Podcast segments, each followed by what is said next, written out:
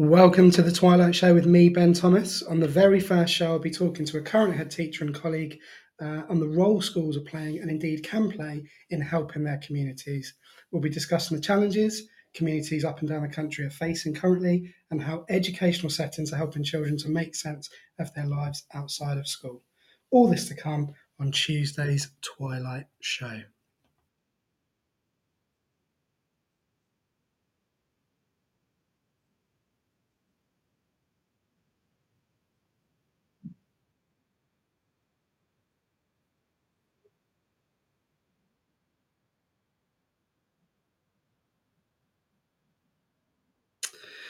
Alrighty, good evening. Uh, the first thing to uh, to say, as you can probably tell, I've I'm just recovering from um, a second bout of COVID, which was absolutely delightful. Um, and I'm I'm here with with Louisa Sanguera, who I have had the pleasure of working with for uh, five years now, and she's literally right next to me. But also, she's got what I'd class as a slight sniffle. So I had I had serious COVID for the last couple of days, and Louisa has now decided to jump on that bandwagon and and have um, a slight sniffle. So if we if the voices break, uh, if we start coughing, all that sort of stuff, then then that's kind of the biggest issue that we've got really. Um, hopefully you can hear me. Hopefully you're hearing all this as well. Um, Louisa, how are you? I've got a slight sniffle apparently, but um, I'm I'm very well. Other than that, good, good. Well, we're you know we're we're kind of as I said we we do we have been working together for a long time. Uh, Louisa is is head of our school. Um, I am a deputy of that school, um, and I, I kind of feel like you know this is this is the first show that I've done, and it, I think you know if if you're listening to this first time, you'd want to you'd want to know who you were listening to. So I uh, I've been teaching for 14 years now, all in the primary sector, um, and I've kind of done every single job uh, going in terms of um, leading and uh, supporting and, and, and, teaching and things like that. So I've, I've had a, what I'd like to think is a really, really good experience. Uh, I've worked in a number of, of different schools. Um, and I kind of got involved in this really because I, I, I met Tom at a, like a education thing in Birmingham before Christmas. And we got chatting and, and he just said, look, you know, we're looking for people not like me, didn't say exactly like me, but um, just kind of having that conversation. And and and I thought it'd be a good opportunity to, to get involved and talk about experiences really. So that's kind of a very very short, um, you know, short synopsis of, of where I've been with education. Um, I personally absolutely love the job. It's it's something that I adore. Um, and I don't say that about many things to be honest, but it's something that I, I absolutely love, and, and it's it's very very difficult times at the moment for a lot of, of public sectors, um, but also teaching as well. So we're we're going to talk a little bit about you know how how our school and, and schools in general are, are, becoming fast becoming really um, you know kind of the focal point of, of their communities and, and, and what they need. So I'm going to kind of ask Louisa to, to introduce herself a little bit so that you're not sort of talking to a, a complete stranger and, and you realise that she's fully qualified to, to be on this podcast. Uh, I'm going to give myself a little bit of a, a, rest. I'm going to drink some, what is this tea? What are we drinking? Uh, it's a green tea matcha. It's a green tea matcha. It's very nice. So I'm going to hand, um, I'm not literally going to hand the mic over to her. I'm going to literally let her talk into it and she's going to share uh, her experiences. Thank you, Ben. Um, and thank you for having me on your very You're first You're on welcome. your very first show. I'm very excited to be here. So, yeah, I am. Um, as you said, I think it's important um, that I introduce myself too, so that uh, people listening have got some idea of, of my background. Um, and I hadn't actually sort of thought about my background in quite a long time and kind of gone back through my teaching career. So it was actually quite a nice exercise to to think about where I'd started and how in a way, I feel like things have almost come full circle from the first school I worked in to where I am now. Um, so I started my teaching career as an NQT in a year two class, um, and the school that I joined was deemed to be failing at the time. And I definitely did not understand what that meant in terms of what my day to day teaching would look like and, and, my experience of teaching would be like um, in that kind of school. Um, probably, possibly a good thing I didn't realize at the time. So, we, I mean, as people will know who've been in that situation, we had very frequent Ofsted inspections. Um, but I worked with honestly some of the best staff I've ever worked with in that school, and it was a really diverse community. There were behaviour challenges, um, but it was great seeing the progress that happened as a result of the consistent care that we gave to those children and the nurturing approach that the school had. Um, a nurture group was set up in my time there, and I absolutely loved being part of that and, and learning the importance of pastoral care, I quickly became the PSHE lead um, and really enjoyed that role. And I can vividly remember the head teacher announcing to us in the staff room when we became what was labelled as a satisfactory school at the time. And she subsequently burst into tears and had to leave the staff room. And it was only at that point I think I realised the pressure and the stress that she must have been under, but she'd really kept us and, you know, particularly me as an NQT shielded from all that. Um, she's an excellent head. She's still the head there now, actually. Um, I moved on from that school um, because I relocated and I was a year one teacher next, um, and then a reception teacher, early years lead, um, and I also did my national SENCO qualification at the second school I was at too.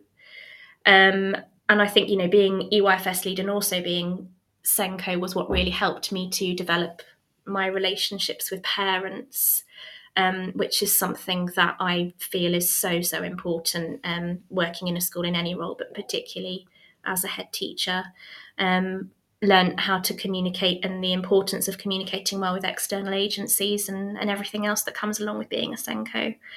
Um, while I was in that school, I also went on um, a specific leadership course for leaders from ethnic minorities and ethnic backgrounds, um, which I felt quite weird about at the time. I sort of didn't know that things like that existed, and I can remember having quite an odd conversation with the head teacher, sort of asking me if I wanted to to go on this course and kind of her not really knowing how to approach it with me and and how to sort of word it but um I can remember feeling very out of depth out of my depth on that course because I was with a lot of very experienced um, professionals who were deputy heads or head teachers and you know I was very much just starting my middle leadership journey at that time but it did um, it did really inspire me um, I then relocated again after that, uh, moved abroad and went to teach in a British international school in Spain, which was a completely different community. It was a very big school, three form entry from nursery to year 13.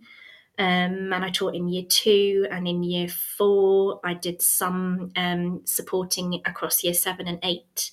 Um, became a assistant head of the primary school there, so learned about leading a much larger team was part of ISI inspections.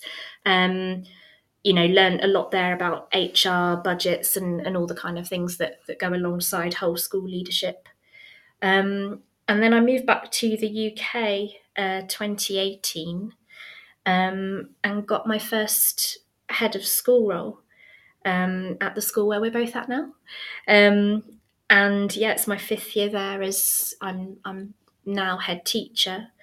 Um, and you know, I'm sure we'll talk more about this as we go on, but it's it's certainly been a journey. When I became head of school, the Ofsted was due, um, and then we unfortunately um, did go into special measures very shortly after that. It was it was expected that that, that was going to happen, given sort of historic things that had gone on.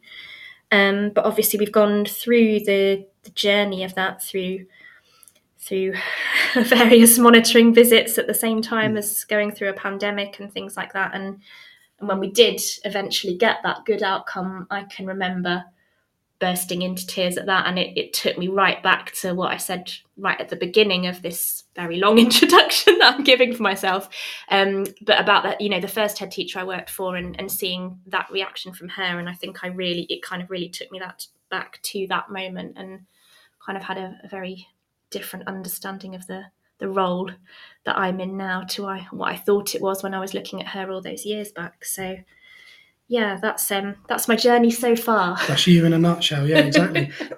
um, I think you know all of that stuff is is really really important because what what I know of you and what I'm getting a sense from, and hopefully people listening are getting a sense from, is that the kind of the, all the communities you worked in are very very different, but there are there are underlying threads there in terms of not just being there for the children, which is what you know what we do as teachers. But you know, we were talking about this kind of um, at the end of, of, of last term, which seems like sort of several months ago now, about you know the demands that are placed almost accidentally on teachers, on leaders, but also um, kind of almost from from top heavy down to to how educational practitioners are, are dealing with situations and having to deal with situations. And I think you know the, the kind of the inspiration for for firstly talking about communities on, on kind of my, my debut show, which you're listening to now, of course, um, but also, you know, getting Louisa on to, to talk about that w- was kind of really, really important because what, you know, we're not going to talk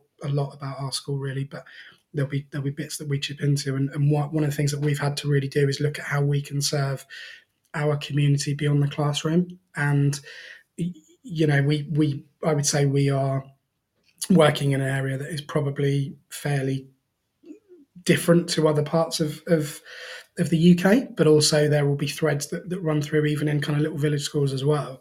And so, kind of the challenges that, that communities are facing at the moment are, you know, are, are very, very uh, prominent in how we set up our school, how we engage with our, our communities and our parents and our children, but also generally across the nation, what you know what kind of school leaders' perspectives are of, of the things that they're having to deal with and, and being expected to deal with.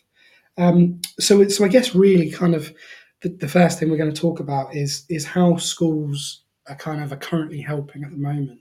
You know, what kind of things do you see, Louisa, as a kind of a head teacher, but but also as a kind of a lead practitioner in, in schools, as as to as to what you know what schools are being asked to do and what what kind of schools are, are, are dealing with at the moment.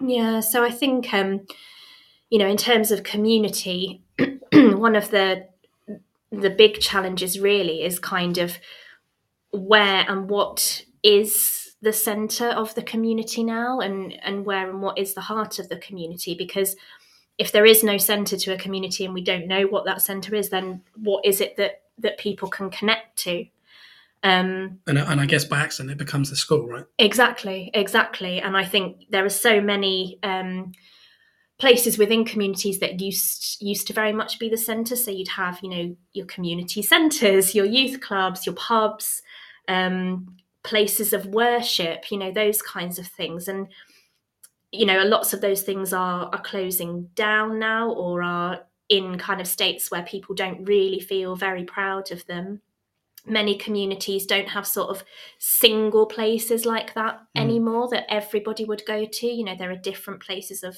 of worship. Um you know di- you know different people attending different things. And the one the one thing that everybody in the close knit community will all attend at some point is is the school. And then in addition to that we've got the fact that we're still coming out of of this pandemic or, or going back into it. I don't know. Repercussions of that. Um plus obviously the cost of living crisis. So I think all of those things are, are challenges at the moment. yeah, I mean, I, I, th- I, think the cost of living crisis is the biggest thing, and you know what what you kind of seeing before is that, that people that were just about getting by um, before this this kind of hit, I guess is that the right word? I don't know. Um, like an economic tsunami or something like that. It's it, it's one of those where people that were just about managing are, are, are no longer doing that, and that's you know, it's very, very keenly felt in terms of, you know, in terms of education, in terms of having children that are prepared for school, have all the equipment that, that um, you know that they need. So it's there's a lot of things there really, um, and we you know we could we could talk we could do a whole separate podcast about you know the economic say failings, but you know how how schools are potentially mistreated funding wise, and and how you know the, the, the children and, and, pupils in particular are affected by that. So there's there's a lot of things there really. Um, you know, in terms of in terms of moving that forward, do you think that there is a an expectation on schools to solve all of the problems that families and communities are currently facing at the moment? I think because people in schools are, you know, we're kind of on the front line of a lot of that because parents are talking to us every day, children are talking to us every day. It's it's going to be that we, of course, start thinking about what we can do to help. Um, because nobody will, you know, we're not in that kind of profession where we're just going to sit back and and and not be supportive and not help. So I'm sure that all schools everywhere are are thinking about what they can do. And I know, you know, we're the building that people go to every day, that we see the same people every day. So going back to what I was saying about being the centre and, and being the heart and creating a sense of belonging and helping people to make social connections. Um, giving children the skills to become future leaders of communities and knowledge and understanding about looking after and caring for the community that they live in um, and supporting them to sort of explore all the areas of their community and, and talk to everybody who is in it. And I think these kinds of things are stuff that I know you and I focus on for mm. our school, but lots of schools focus on doing with with their communities. And you know, you can start you can start small and then expand, and there's you know various kinds of things that that go on. But you know, just to sort of give those things as an overview. Yeah, I mean, I, I, for me, you know, in the I say the short time, but 14, 15 years, whatever it is I've been teaching is, is a long time. I remember, you know, starting out as an NQT, and you know, you you might be called to talk about um, a child with uh, SEN in your class. You might have an annual review. You know, you might get involved just a little bit with those situations. But now, you know, you think about, and of course, it comes with responsibility. It comes with the, the levels of leadership. But you think about the amount of people that that teachers, you know, just just class teachers. Um, oh, I forgot to say, we've got a cat, a live cat in the room. Um, so if you can hear squeaking, it's not myself or Louisa, it's it's the cat who's currently fiddling with my foot at the moment. Hello. Um, you know, in, in, in terms of how we interact with those professionals and the kind of demands that are placed physically on our time as well is is massive and it's it's something we will always do because obviously it keeps the children safe and it, it it, it's bettering them in terms of how they have their life in terms of expectations. But you know, the the the amount of professionals now that, that class teachers have to talk to, let alone you know department heads, uh, assistant heads, um, anyone connected to a school, it is just incredible. And I think that that really is a you know a, a kind of a I guess a downside of, of what's going on economically in the world um, you know, in this country, but also how some of that funding has been stripped from you know from from local authorities that that, that maybe could have put it in elsewhere. So it, a lot of it does fall on teachers at the moment to, to build that community. I think in terms of in terms of you as a as a leader do you feel like even even being you know head teacher for for four years do you think it's shifted even in that time yeah, definitely. And I think I think going through the pandemic has been a huge part of that. Um, because what was noticed across the country is that when schools closed, when there was that point where they completely closed, it wasn't just education that children didn't get. There was so much else that children and their families didn't then mm. get as a result of that. Even just very basic things like the routine of walking to the same place every day and seeing the same people who who they could kind of share problems with, celebrate things with, um, and to to feel that kind of sense of belonging because you're you're seeing those people every day and and talking to them with talking with them every day and and that feeling that they understand you and you understand them and you're you're part of something. And i think not not having that physical building to go to every day and, and feel part of and those groups of people to connect with this doesn't take you know very long to not have that before people can start to feel really quite disconnected from from their community yeah i think you know that that kind of connect is is really um is really key. And I think, you know, we, we were talking about this earlier, you know, in preparation for, for this podcast, about how how the social elements of children in, in some respects in school have, have kind of improved. And I know that might go against the kind of the national picture and and maybe the the kind of the popular narrative that's coming out of teaching at the moment. But certainly from from our point of view, it's it's it's very um, it's very difficult to to explain as a as a tangible thing. But there's almost a kind of a sense of relief that the, the children are back in school and they're they're kind of getting FaceTime with their teacher physically every day, and you know they're seeing their peers interacting. As you said, that was kind of it was one of the main things that was missing from um, you know from the pandemic really. Um, we're gonna we're gonna hear from some of our one of our sponsors now actually, um, and then we'll be right back with you to carry on this debut podcast with me, Ben Thomas. This show is brought to you in partnership with John Catt Educational, a leading publisher of books, directories, educational guides, and magazines specifically aimed at forward thinking schools in the UK and beyond. Have you checked out their latest releases? Don't miss out! Visit johncattbookshop.com to explore their full range of titles and advance your own professional development today. Happy reading! Happy reading indeed. Um, and, and talking of, of being happy, um, it's such a it's such a difficult word to to contextualize and, and kind of wrestle with, isn't it? Because there's almost an expectation on you know on every stakeholder to be happy all the time we're going to kind of focus back on the um, the pandemic a little bit and and kind of go back to you know some of the issues that, that families faced during that time. What what kind of residual impact do you think those you know those kind of um, mid-pandemic issues have had on our certainly on our, not just our pupils but nationally in terms of a national picture but also how how families are dealing with situations right now? Um, I mean, if I think back to sort of when the the restrictions and things like that were in place, and schools wanting to keep that feeling of of community going, I know that one thing that lots of schools did was was provide some kind of remote learning for for children, and I think this very quickly sort of became remote learning for families in a lot of mm. ways.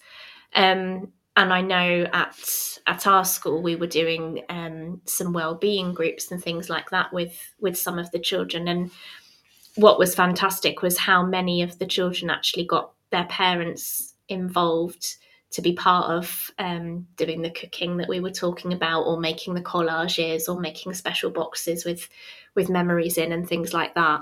Um, and I think it was it was through that where we started to realize actually we we can do so much more than provide just for the children. We can do things for the parents as well and the adults to make them feel connected and, and part of their community too. Mm.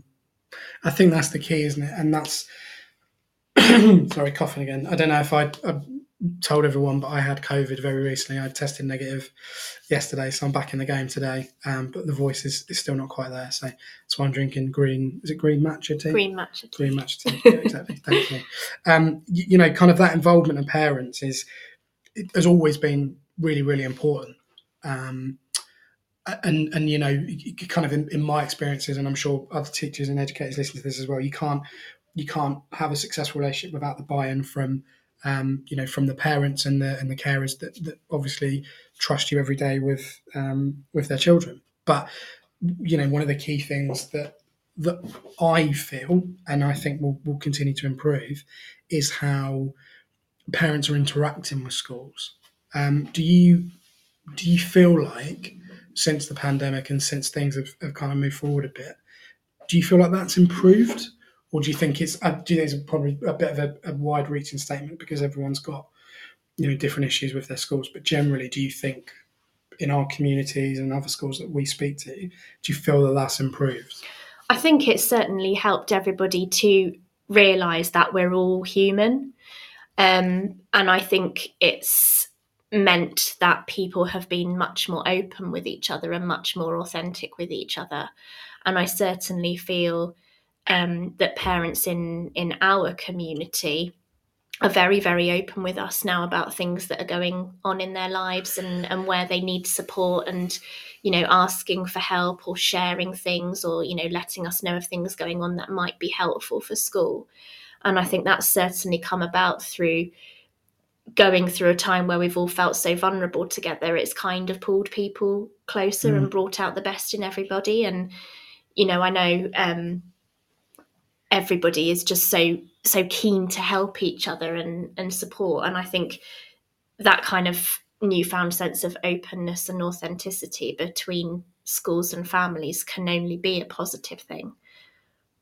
Yeah, I think you're right. I mean, uh, it, it's very, very difficult. As I age, I think about, you know, you understand the parent care, you understand the child, you know, you work together as a team. And, and certainly I feel that, that there has been a change that's very difficult to describe in terms of how parents see school and, and you know, we're the kind of constant when maybe other things in their life haven't been and, and how, you know, they're reacting to school has, has, has generally improved. And I, I kind of, I feel like a lot of the issues in teaching now aren't around how parents react or carers react. It's more a kind of a, you know, an establishment point of view, which you know is not for not for this podcast really at the moment. But it's it's really interesting that that you know you mentioned about you know having that trust and and kind of moving it forward and and you know the school is a physical building of course but there were a lot of things within the pandemic that that they lacked. And actually when school came back they had those things again. And it is someone to talk to and you know, we always have to be very careful as educators where to draw the line in terms of how much we can actually solve or help them with in terms of those problems. Um, what, apart from the obvious, what do you think at the moment is limiting um, the help that schools can give to communities?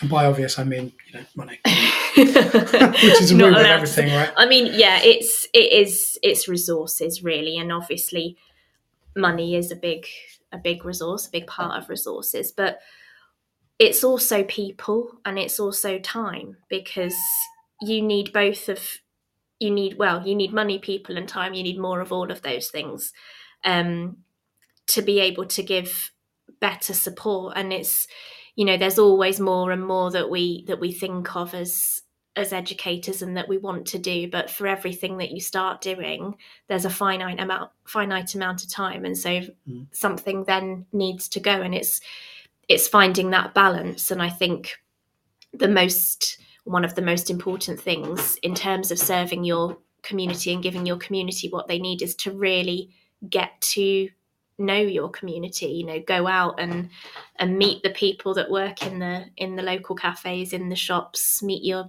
police community support officers, local MPs, you know, the people that, that sweep the streets locally mm. and things like that. It's so important to to get to know them so that with the finite resources that you do have, you can put those to bet to best use.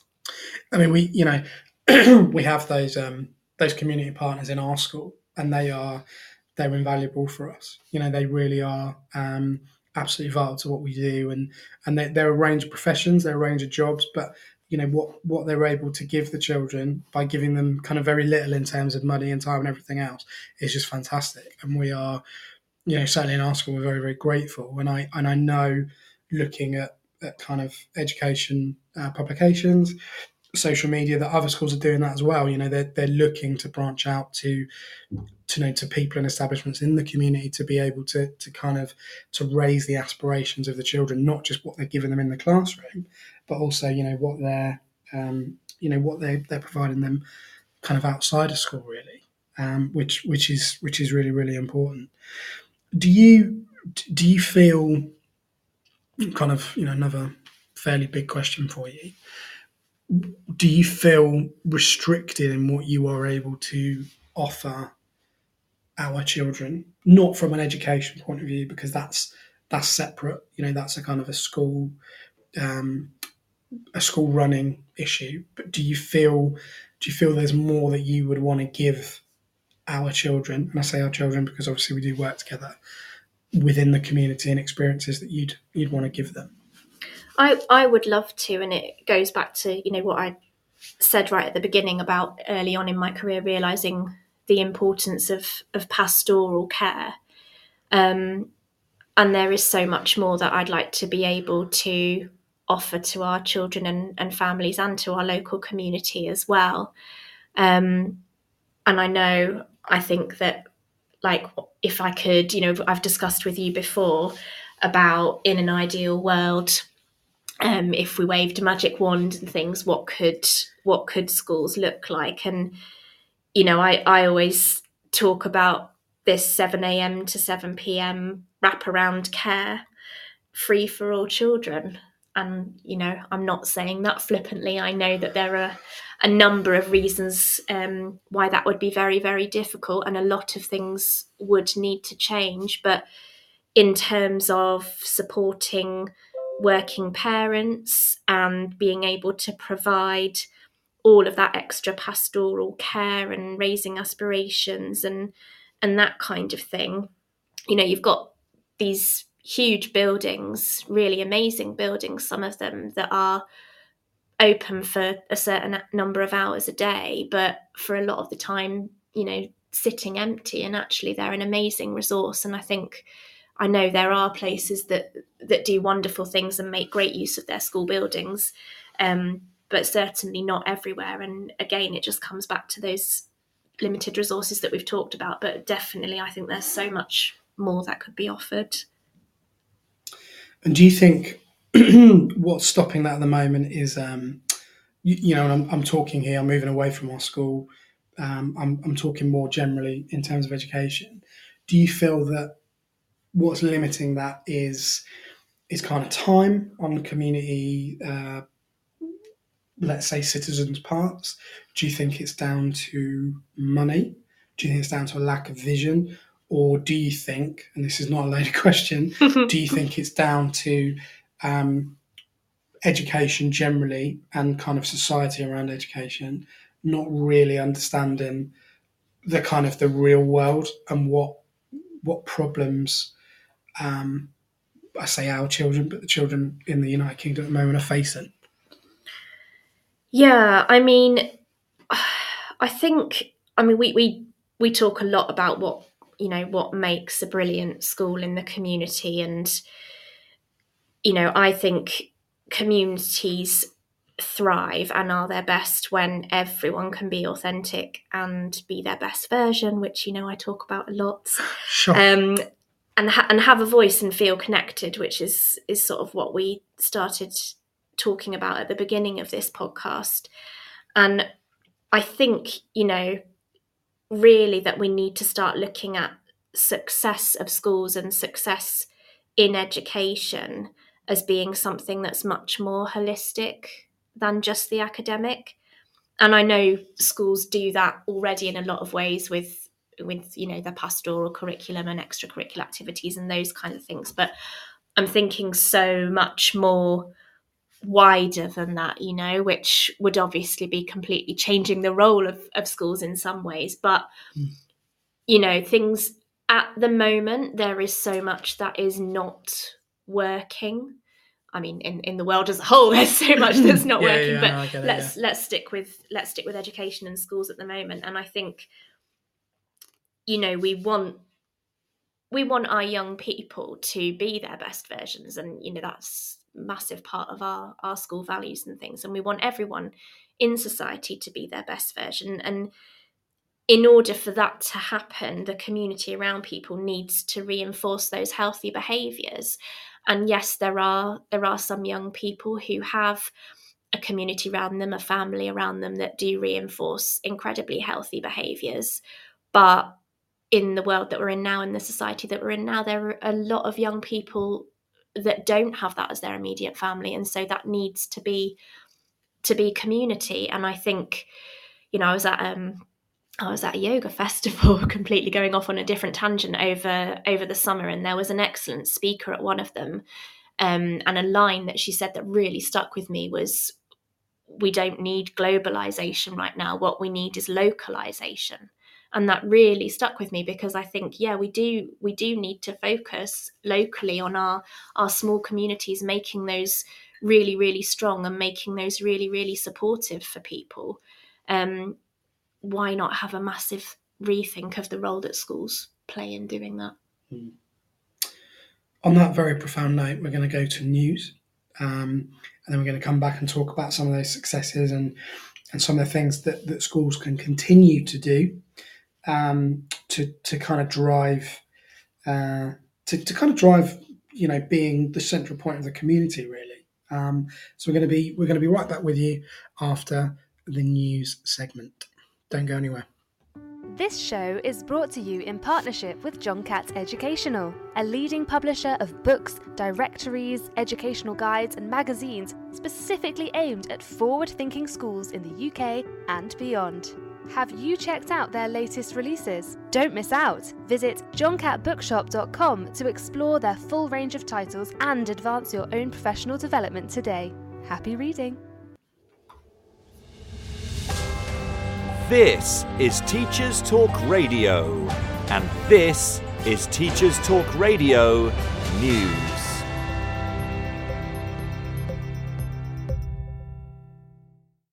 With the majority of pupils returning to schools this week, the new year has brought new announcements and new challenges for many in the education sector. Government advice about illness and staying away from education settings if you're sick was shared, and the issue of strikes remains a hot topic. Pressures on school leaders continue, with The Guardian reporting that many head teachers are broken, at risk of heart attacks, and exhausted as a result of the erosion of services for children and families, meaning the burden of support is falling on the shoulders of schools too often. So, as the new year begins on a duller note than any of us might like, here are the top stories that have caught the eye of Teachers Talk Radio News this week. In Manchester, the Morning Star reports that students at one of the city's universities have launched a rent strike. Students at the University of Manchester are using the strike to press their demands for an end to what they describe as extortionate rents and their requests for a 30% cash rebate. Organisers say that more than 30 students per day are joining the protest, spurred by the combined effects of the cost of living crisis and poor quality accommodation provided at too high a cost. According to the National Union of Students, half of England's students are facing financial difficulty, with three quarters of these saying they expect this to have an impact on their studies. A previous rent strike in Manchester in 2021 was successful, and students hope to replicate this outcome in this new wave of action. FE Week reports on Ofqual's decision to disband its committee of experts who advise on exam standards in favour of a more flexible approach on policy advice. The Standards Advisory Group has been active for more than a decade and was set up to help the exam watchdog maintain standards. Ofqual confirmed that the committee will be replaced to reflect a broader remit, such as expansions in vocational and technical qualifications and apprenticeships. Ofqual has faced criticism and no upheaval over decisions and communication during the pandemic. Deputy Chief Regulator Michael Hanton described the change as positive and will secure quality and fairness for all those who take and use qualifications. Prime Minister Rishi Sunak, who recently announced his ambition to have all young people study maths to the age of 18, has faced a barrage of criticism about his plan. The i newspaper reports that Robin Walker, chair of the Commons Education Select Committee, feels that the PM should be focusing more on the early years sector to boost education levels instead. He calls the maths plan highly challenging, citing the nationwide shortage of subject specialists as the biggest barrier. Mr Walker, Conservative MP for Worcester and a former Education Minister, highlighted issues around recruitment and retention as people with maths qualifications are quite employable elsewhere. So it is a highly competitive market when it comes to drawing people into teaching.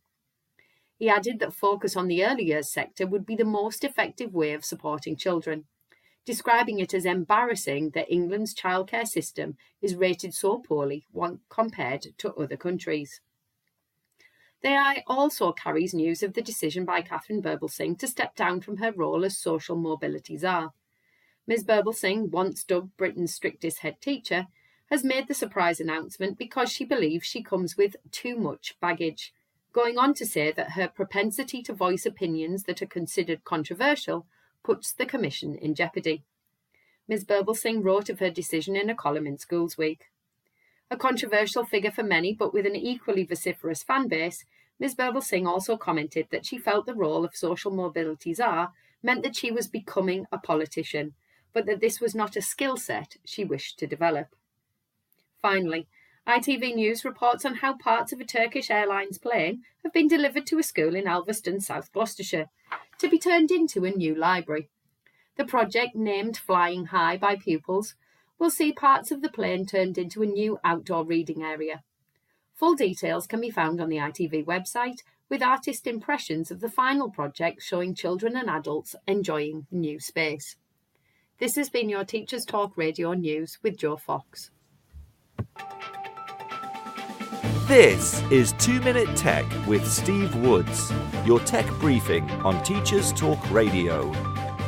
Hello! Did you know I've been doing this show for a year now? Well, if you didn't, now you do. So shower me in gifts and love. I'm kidding. But there is one person or group of people I want you to think about as this term draws to a close your tech support. They may, in your mind, be the people that say no to a lot of stuff. They may stop pupils playing games and stop a lot of the web getting into your classroom. But they keep you, your data, and your network safe. This week, as some of us are off and others are desperate to be, roll on Wednesday, spare a thought for your techie. They'll be coming in over the break to patch and update. They'll be taking those broken machines and making them work again. These people, who in most schools are like ghosts, if Charles Dickens had had the privilege of tech support, they'd have been the spirits of modern day make do and mend. They wouldn't be draped in chains and padlocks, but come bearing an endless acceptable use policy. As you wind down, or if you have already, a thank you to your tech support will make your new year that little bit easier. Remember, next time you use tech in your lessons, everything is working because of them. As always, I'd love to hear what you want to know about tech. Let us know at TTR 2022. I'm Steve Woods, and that was 2 Minute Tech. Have a lovely break. 2 Minute Tech with Steve Woods, your tech briefing on Teachers Talk Radio.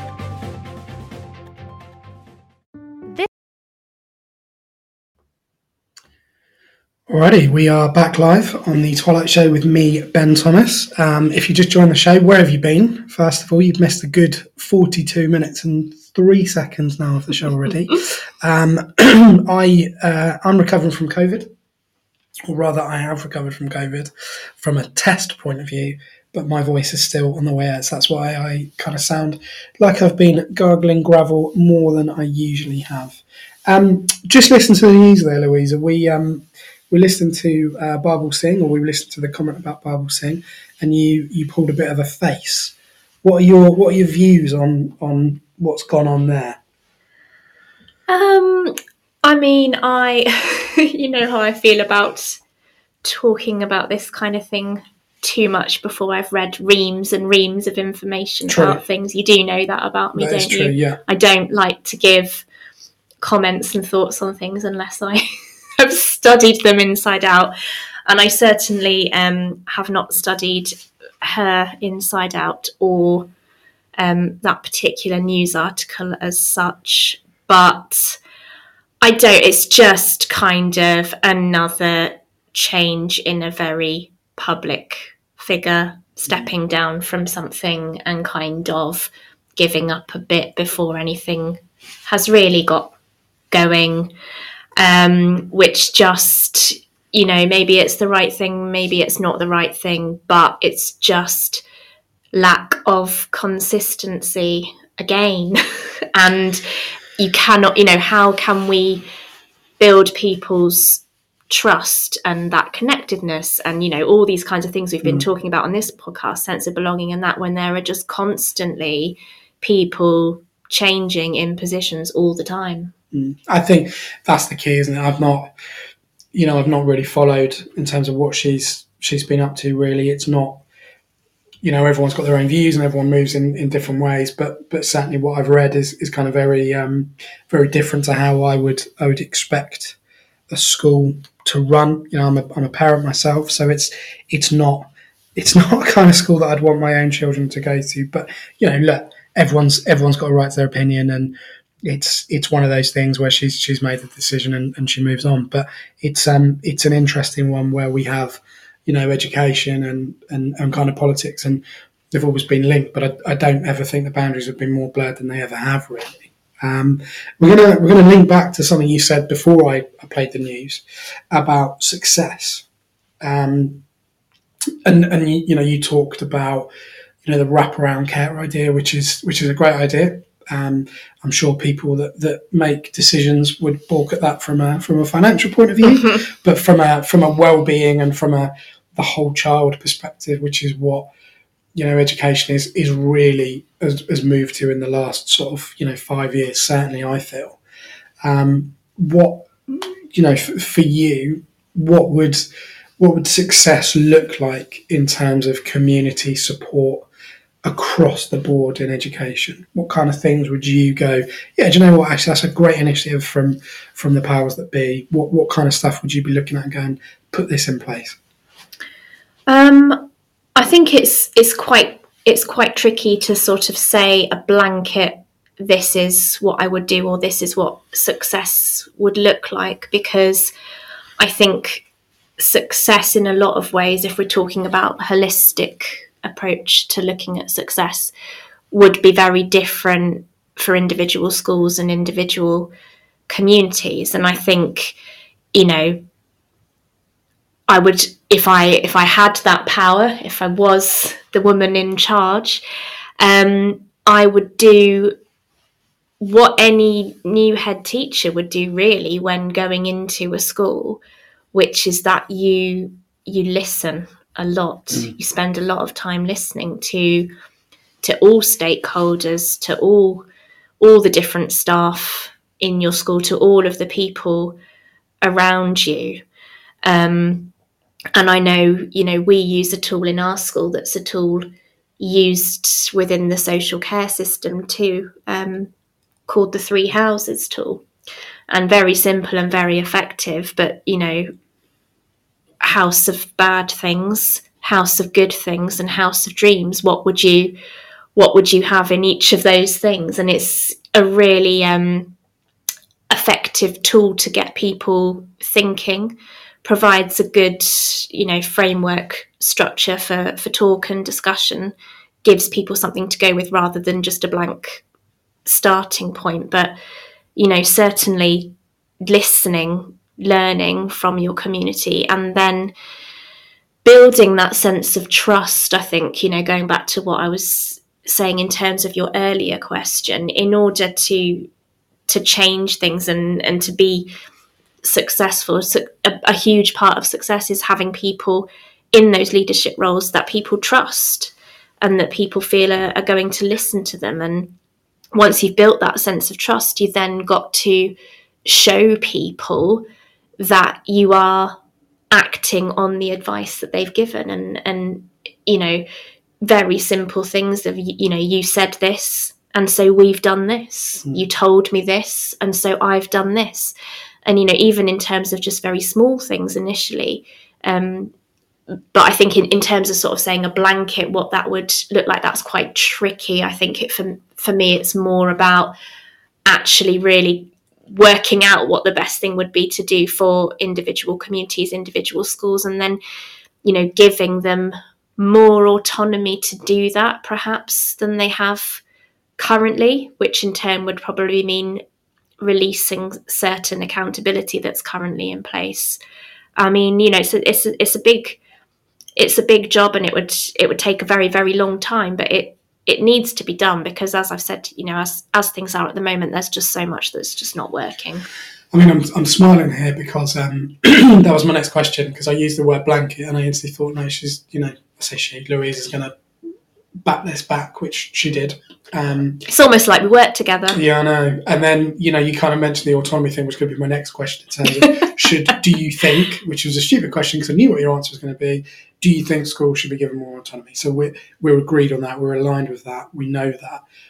In your opinion, then, as someone who is a is a school leader, who is a head teacher, who has you know a lot of responsibilities, a lot of things juggling. What in an ideal world, someone said to you, "All right, uh, Miss Sangera, head of uh, your school, we're going to give you autonomy to be able to put community projects in place." What would that look like to you? Um, and I'll you know I'll go back to what I said about having a, a holistic approach to education and and something that I'm very passionate about myself is health. Um, this is why we're drinking this tea. This is why. This is partly why we're drinking this tea and why I'm sitting as far away from you as possible currently. um, but yet you know, if you if you don't have your health, and I, you know, I'm talking your physical health, your, your mental health. If you don't have those things, you don't have anything mm. really. You know, I don't, and I don't want to sound massively dramatic. No, no, I get but it. You, get it. it's it's so so important to keep yourself healthy in in all respects and we are we're living in a world at the moment where so many people in the world are not as healthy as they could be. Mm. and i don't think enough enough time is given to the importance of teaching that in schools because there are there are so many other things that we that we need to teach. And and like I've said before if you introduce something you've got to let something go unless we continue to extend and extend the school day. But I just think that teaching children and families the importance of of living a healthy lifestyle would then have such a huge impact on on them individually but also on society as a whole and so many of the the long-term problems that we've got going on currently and you know the NHS is in is in crisis and things Mhm. like that and you know just the importance of a good diet your diet you know what you're putting into your body you, that's your fuel And I think you know, just to jump in there, that's that's the real frustration and a bit of context for you. We've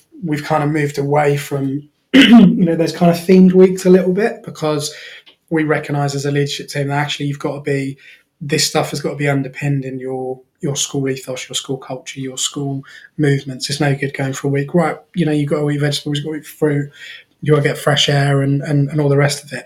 This stuff's got to be ingrained in our young people from from very very early on and and teachers, whether it's right or wrong, have, have got a lead on that. If if those those young people are not getting that from from home and in terms of role modelling, so you know we we've moved away from from that kind of element of, of those theme weeks, which which you know were effectively tick tick box exercises. Certainly when I started all those years ago.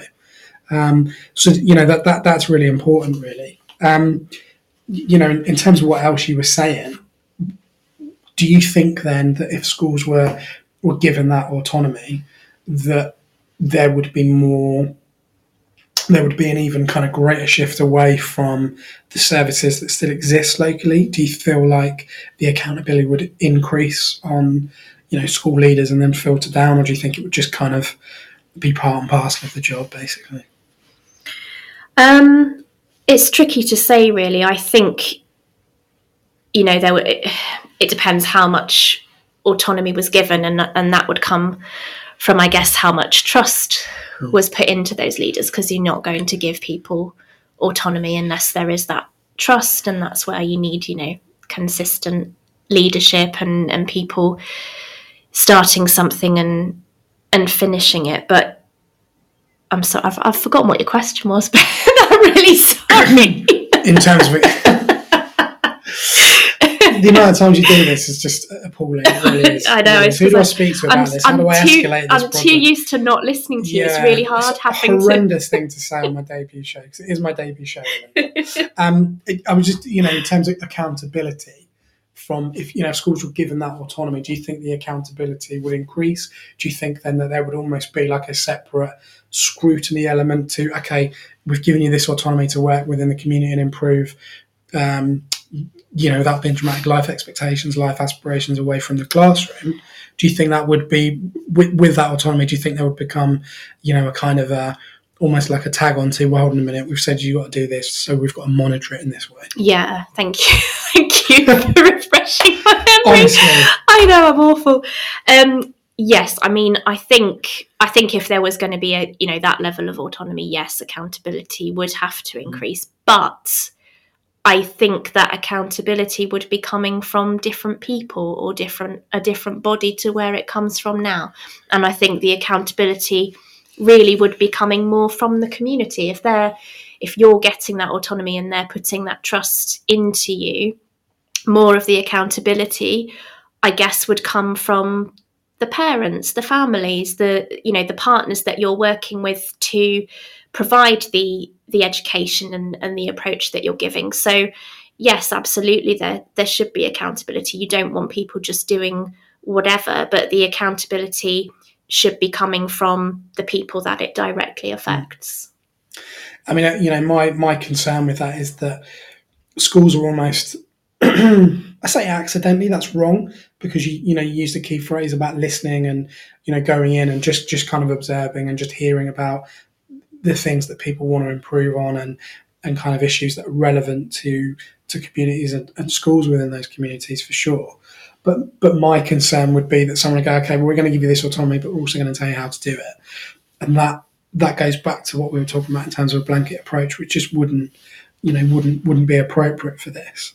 Um, and and I guess really, you know, and the, the, bigger picture with education and teaching is that there's almost an expectation that schools get on with this, but with no budget, no real kind of support which you know to some extent schools don't need if they're working within the communities but kind of outreach programs have stopped. Um, other local services have stopped within the, the council and, and, and local government as well. And it becomes very very difficult to kind of drive some of the changes that that schools want to see so you know we're, we're talking hypothetically here at the moment of course we are because we do this every day a lot of schools you know people listening will do this every day within their settings but actually there needs to be a very serious conversation very, very soon about the importance of schools, not just from an academic setting, but from a kind of how are you helping? You know, we, we hear all the time about schools setting up their own food banks. It's something that we've obviously heavily talked about as well, which is something that we want to do long term at our school. But the idea that, that schools are becoming more and more the, the central focus to to their communities and and being pillars of of kind of safety for a lot of these people is is so important. And I think we're you know as a society we're a million miles away from having that kind of mentality embedded across the board. Um, so it's uh, you know there, there's a lot of work to do, and and I think this is where schools networking in terms of what they do within their community is so important. Whether you're part of a MAT, whether you're part of a local um, you know borough, whether you're you know, completely independent, whatever it is, just reaching out and having that conversation with schools about the issues that your communities are facing and how you can kind of pool resources in a lot of respects. Um, I suppose, really, you know, it, the, the final thing that I would ask you on this topic would be do you think the government recognise at the moment that schools are integral to communities? Yes or no? you have to put yes or no in the end. Um, no. Okay. In your opinion, what do you think they could do to improve their understanding of how important schools are in communities? Take action that shows they value schools. Um, for example, in terms of physical school buildings and you know that this is something very close to my heart. Um, but school buildings are where a number of adults are spending their entire working day, and a number of children are, you know, getting their education every single day. And so many of those adults and children are doing that in buildings that I think a lot of people in government would not want mm. to sit in every day and be in every day. And I'm sure that a lot of people listening to this will have had that experience in, in school buildings themselves. I think that's the key, it? It's what we always say to to our leadership team. And and someone you know very very wise taught me in my very first teaching job when I was on key two is the, the, the best way to to understand what's going on in school is just get out and take the temperature. And you you know you walk around and you see what's going on. And you know that's why that's why we've largely done away with formal lesson observations in our school because you, you can walk into a class start of the day you know how the day's going to go. If you're looking at a lesson you walk in for five minutes you take the temperature you know what's going on happy days but that's i think that's really the kind of the simmering frustration with a lot of people in education is that people calling the shots and making these decisions don't know you know the conditions that communities are in, don't know the condition that some of the physical school buildings are in, don't know about the lack of resources really. And I think you know what you said there is absolutely bang on in terms of understanding these problems a lot more and and you know having a little bit more empathy around that. And you know it's not it's not going to go away. It's suddenly not going to just. There's not going to be, you know, a non cost of living crisis. You know, stuff is not going to get better instantly. It's going to be, I feel, quite a difficult year, and and, and long term, schools are going to need to be given. I feel, and I, I'm sure you hopefully feel the same as well. That that schools will, will potentially go in and and and kind of um, you know improve their offering in terms of how they're how they're working in communities really um, we're going to go to uh, a message from one of our sponsors and then we will be right back This show is brought to you in partnership with John Catt Educational, a leading publisher of books, directories, educational guides, and magazines specifically aimed at forward thinking schools in the UK and beyond. Have you checked out their latest releases? Don't miss out! Visit johncattbookshop.com to explore their full range of titles and advance your own professional development today. Happy reading! you um we're back by the way we're back live uh, you're with me on the tuesday twilight show uh, i'm ben thomas i'm joined by louisa sanguera who Hello. is uh, currently sat next to me we finished our matcha tea green tea Are you a convert? Yeah, it's all right. yeah, it's okay. And the cat's chilled out, which is good. He's well, no, actually, I've just said that, and he's moving now. Um, oh, he's rolling over. It's funny, isn't it? Teachers teachers love cats. I've I've got two of my own, um, and they're just they're absolutely brilliant. And and this little chap Rocco is um, he's a black fluffy thing, and he's got beautiful eyes, and he's currently trying to I don't know what he's doing actually. He's just yawning and trying to be aggressive, but it's not working. Um, you talked a little bit about yoga earlier, didn't you? You kind of dropped that in about. I didn't mean to. I, I going to a yoga festival. Um, and you know, we've been talking about communities and, and kind of what goes on there. You do you do something quite cool with our school building, don't you? And and kind of what you've been doing with our children. Um, do you want to talk a little bit about that now? Actually, I haven't got a choice because it's my show. You've got to talk about it now. So. Oh, I'm still getting used to taking your direction, Ben Thomas. um, in terms of yoga, I'm guessing Mm. you're you're talking about because obviously there's a lot of cool stuff I do with our Yeah, building. we'll go, we'll go so with it's the, hard yeah, to choose. we'll, do, we'll go with the yoga festival and, and what you've been doing with the kids and, and you know our, our carers and parents and stuff. Yeah, so um, yeah, I t- I'm a qualified yoga teacher as well, um, and I, I came into yoga through you know various um, personal experiences that I've had, but it re- really, really helped me in a lot of ways, and I think as a teacher and all of us as teachers, when you come across something and you can see what a difference it makes, you just want to share it with other people um, no matter what it is, because it's in our blood as as teachers and, and practitioners. And I I just really wanted to share yoga with our with our community because of the benefits that I can see that it has, and I wanted to do it in a way that was accessible to our community as well in terms of it not um, costing them anything or a, a huge amount to be able to access um, and to feel like it was something that was open and, and available to them.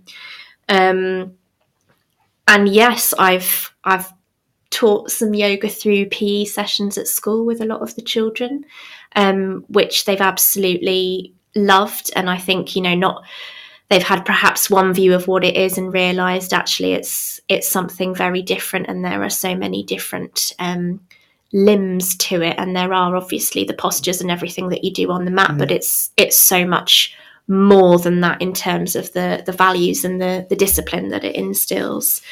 Um, and then yeah I, you know I, I didn't just want that to be something for the children to experience. I wanted the local community to have that chance too and, and parents. And so yeah i do um offer that to our local community one evening a week. And it's it's brilliant. It's fantastic. I've met some great people through doing that. We've had some brilliant people into our school building through doing that who didn't know we were there otherwise and made wider links into the community and help people meet each other and form social interactions that they perhaps wouldn't have done otherwise so yeah um is that was that what you were wanting yeah, well, I, I, I just think it's proof that you know it doesn't it doesn't need it doesn't need a lot of money. You know, yoga is is and you know I'm a yoga convert.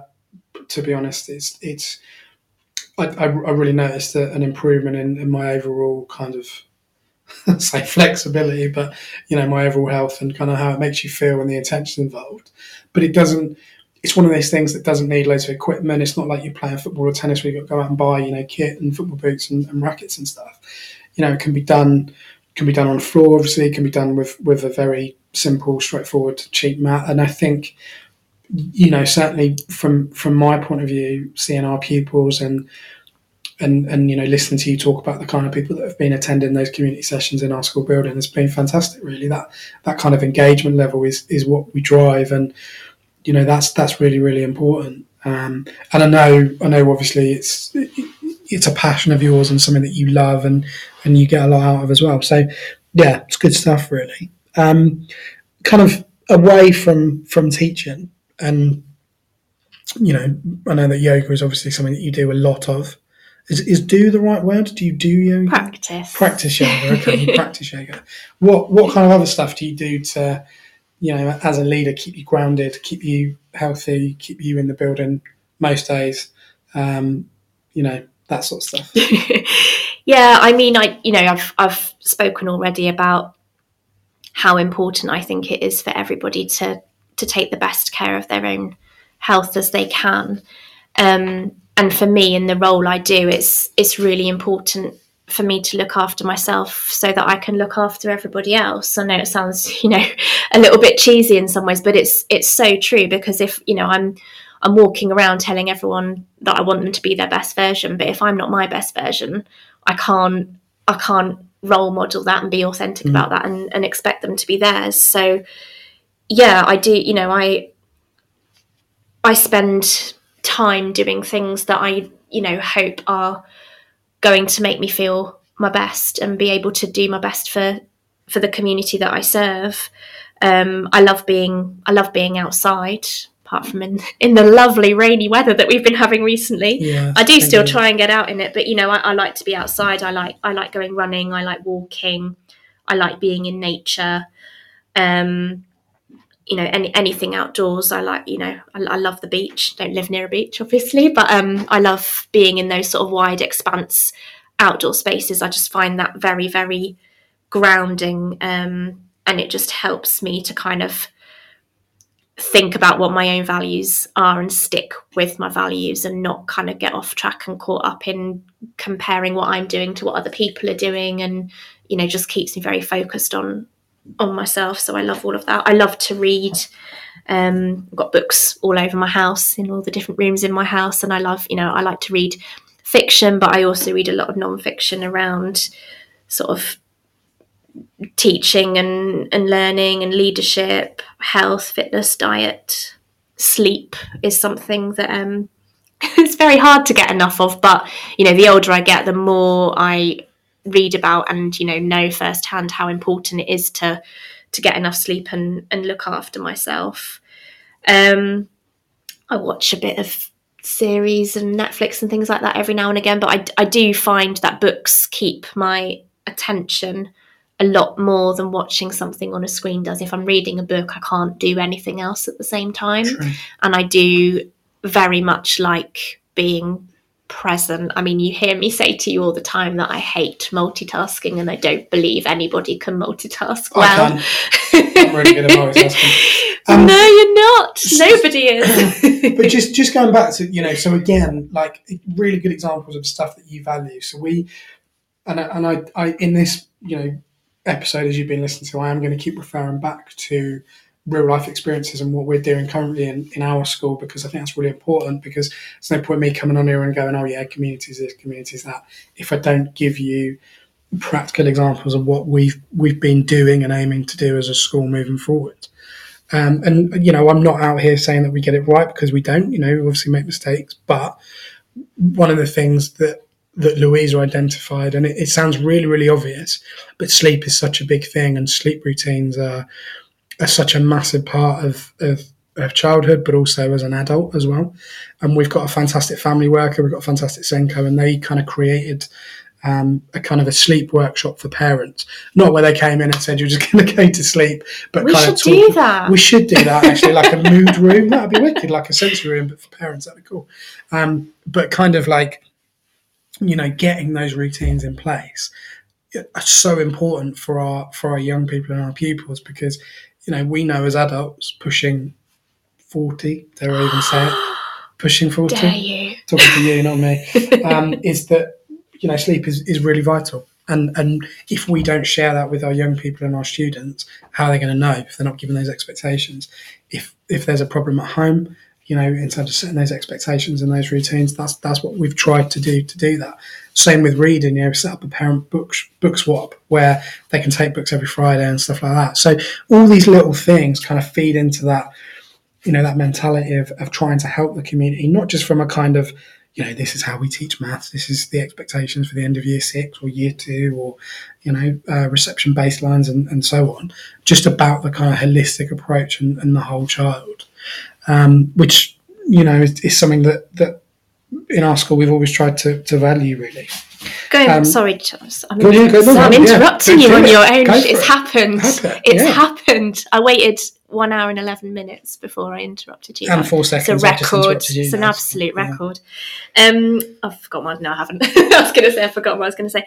Just because you, um, you sort of picked up on what I said about values there. And I think, you know, kind of going back to what we were saying about heart of the community and, and the values of your community, I have always said that it's really important for us as staff in schools to really know what our values are and to be authentic about that and share that um, mm.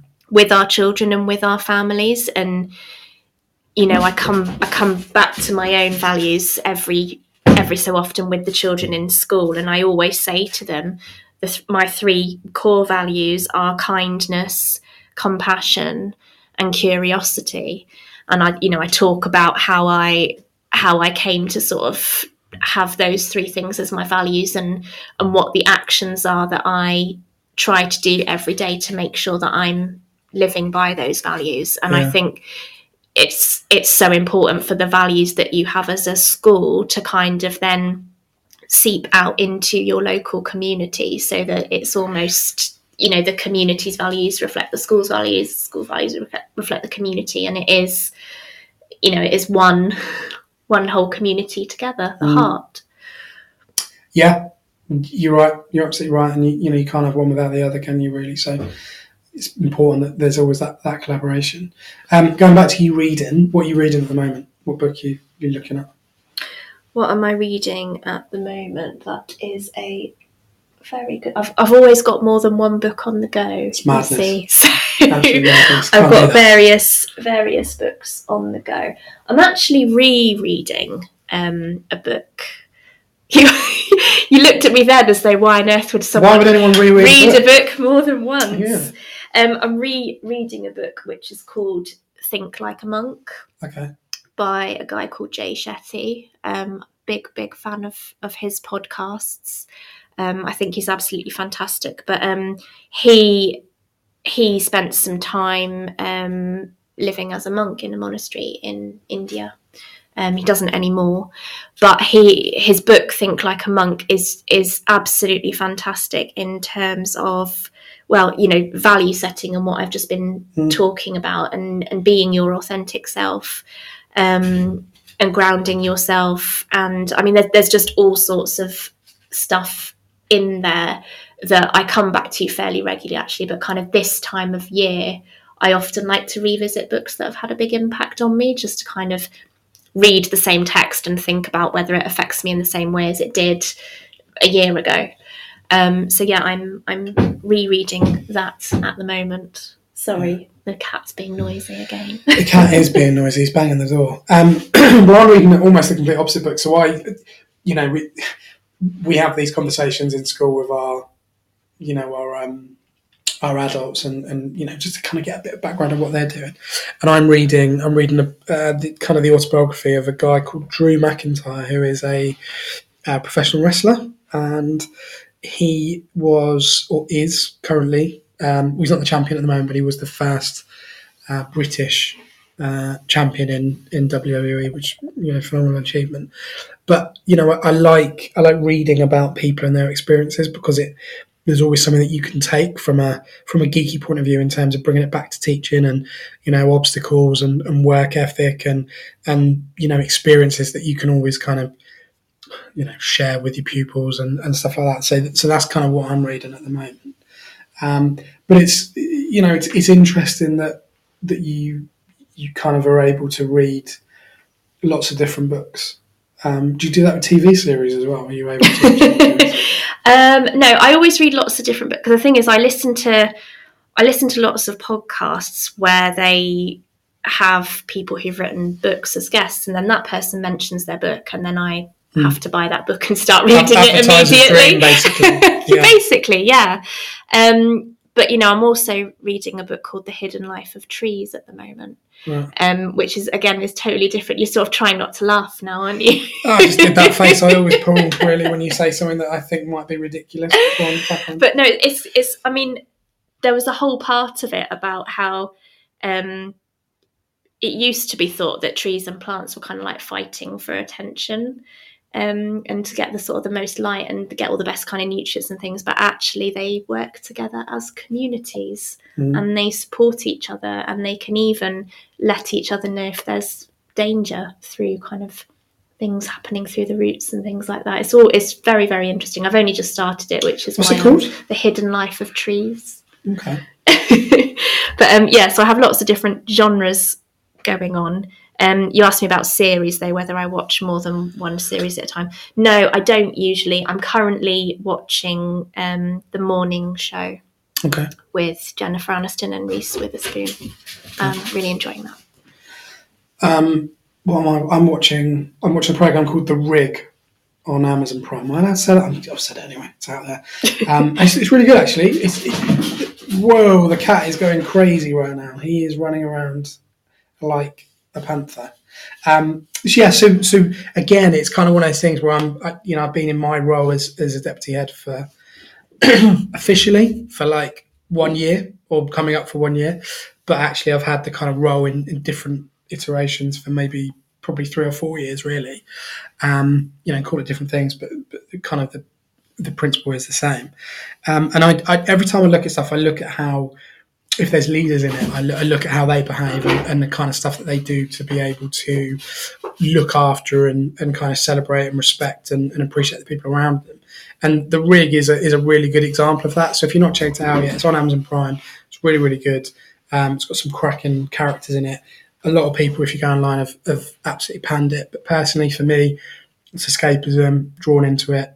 You know, the, the, leadership of, of, of the people in the program, the characters in the program, absolutely fantastic. And if you watch Game of Thrones, there's probably about four or five people, actors and actresses that were in it as well. So there's kind of a, a quite nice link there, really. Um, it just about sort of brings us to, to the end of, of this podcast. Before I um, before I do that, we've got we've got quite a few things on on Teach Talk Radio at the moment. Um, we've got Tom, uh, you know, founder and, and leader and kind of the main guy at, at Teach Talk Radio. He's he did a like a a podcast yesterday on on Chat GTP. So I don't know if you've you've kind of heard of that. Well, I mean, you would have done unless you've been living under a rock, um, and the impact that, will have on on teaching. Um, if you can still hear me, you're doing really well because the cat has found a piece of tinfoil maybe, and he's just charging around. Look, have the pencil. So yeah, so, so Tom came out with um, th- this podcast yesterday. A lot of people listen to it. You know, a lot of, of traction on social media. Um, I'm I'm going to listen to it uh, tomorrow. I haven't had a chance yet because I was kind of preparing uh, for my own podcast because I'm incredibly selfish. But that's that's available to, to download and listen back to now in terms of, of Chat GTP and the impact on on, it, on education. So a lot of good stuff there. Um, we've got Jane tomorrow morning. She's on the morning break at eleven o'clock, and she's preparing future teachers for CL. IL. So that's that's going to be quite interesting. So preparing future teachers for CLIL. Um, Harry is up tomorrow uh, on the Twilight Show, six pm. He's talking about green classrooms, which I think is is so important at the Oh, moment. amazing, Like really, yeah. really important. It probably links back to your Secret Life of Trees potentially. But again, you know, being green and and kind of having that eco focus is is a bit more of a driver now for schools and should be more of a driver. And I think you know what young people are, much more acutely aware of of what needs to happen um, to be able to say rescue the planet. Is that the right phrase? But something along those lines in terms of being able to, um, you know, being able to to kind of celebrate being greener and, and kind of caring for the planet a little bit more. So that's that's Harry at 6 p.m. tomorrow. Uh, Dr. Poppy Gibson, who I know sort of reasonably well, done a few projects with her. I have to call her Dr. Poppy Gibson because she doesn't like Poppy because she'll get all funny. So we call her official title. She's on at 11 o'clock on Friday morning and she's talking to Ian Wigston, the author. So that'll be quite an interesting one in terms of of having um, are authors celebrities? I don't know. Are they? I don't know. I suppose they are in their own right, aren't they? Really. Anyone who writes a book. in- That's a in whole other podcast. How do yeah. you define celebrity? What is a celebrity? The, the cult of celebrity in teaching. Maybe that'll be the next one.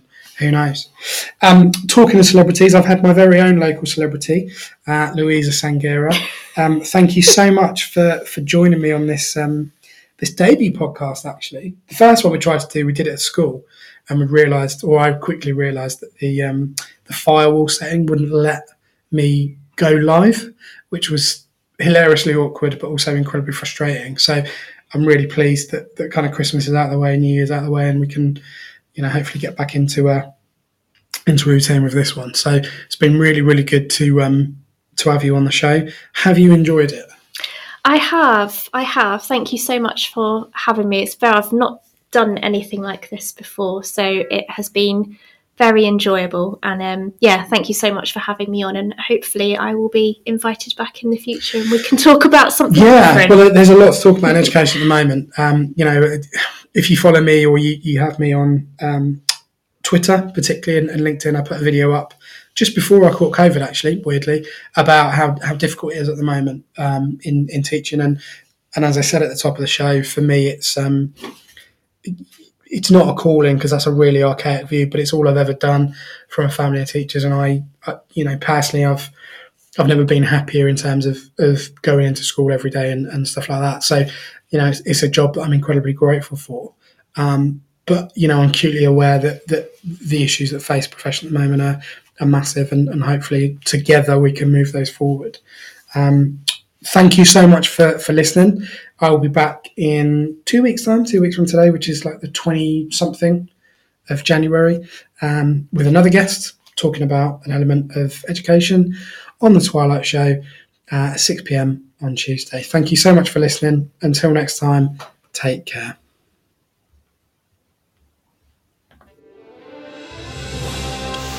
You've been listening to Teachers Talk Radio. Tune in live and listen back at ttradio.org.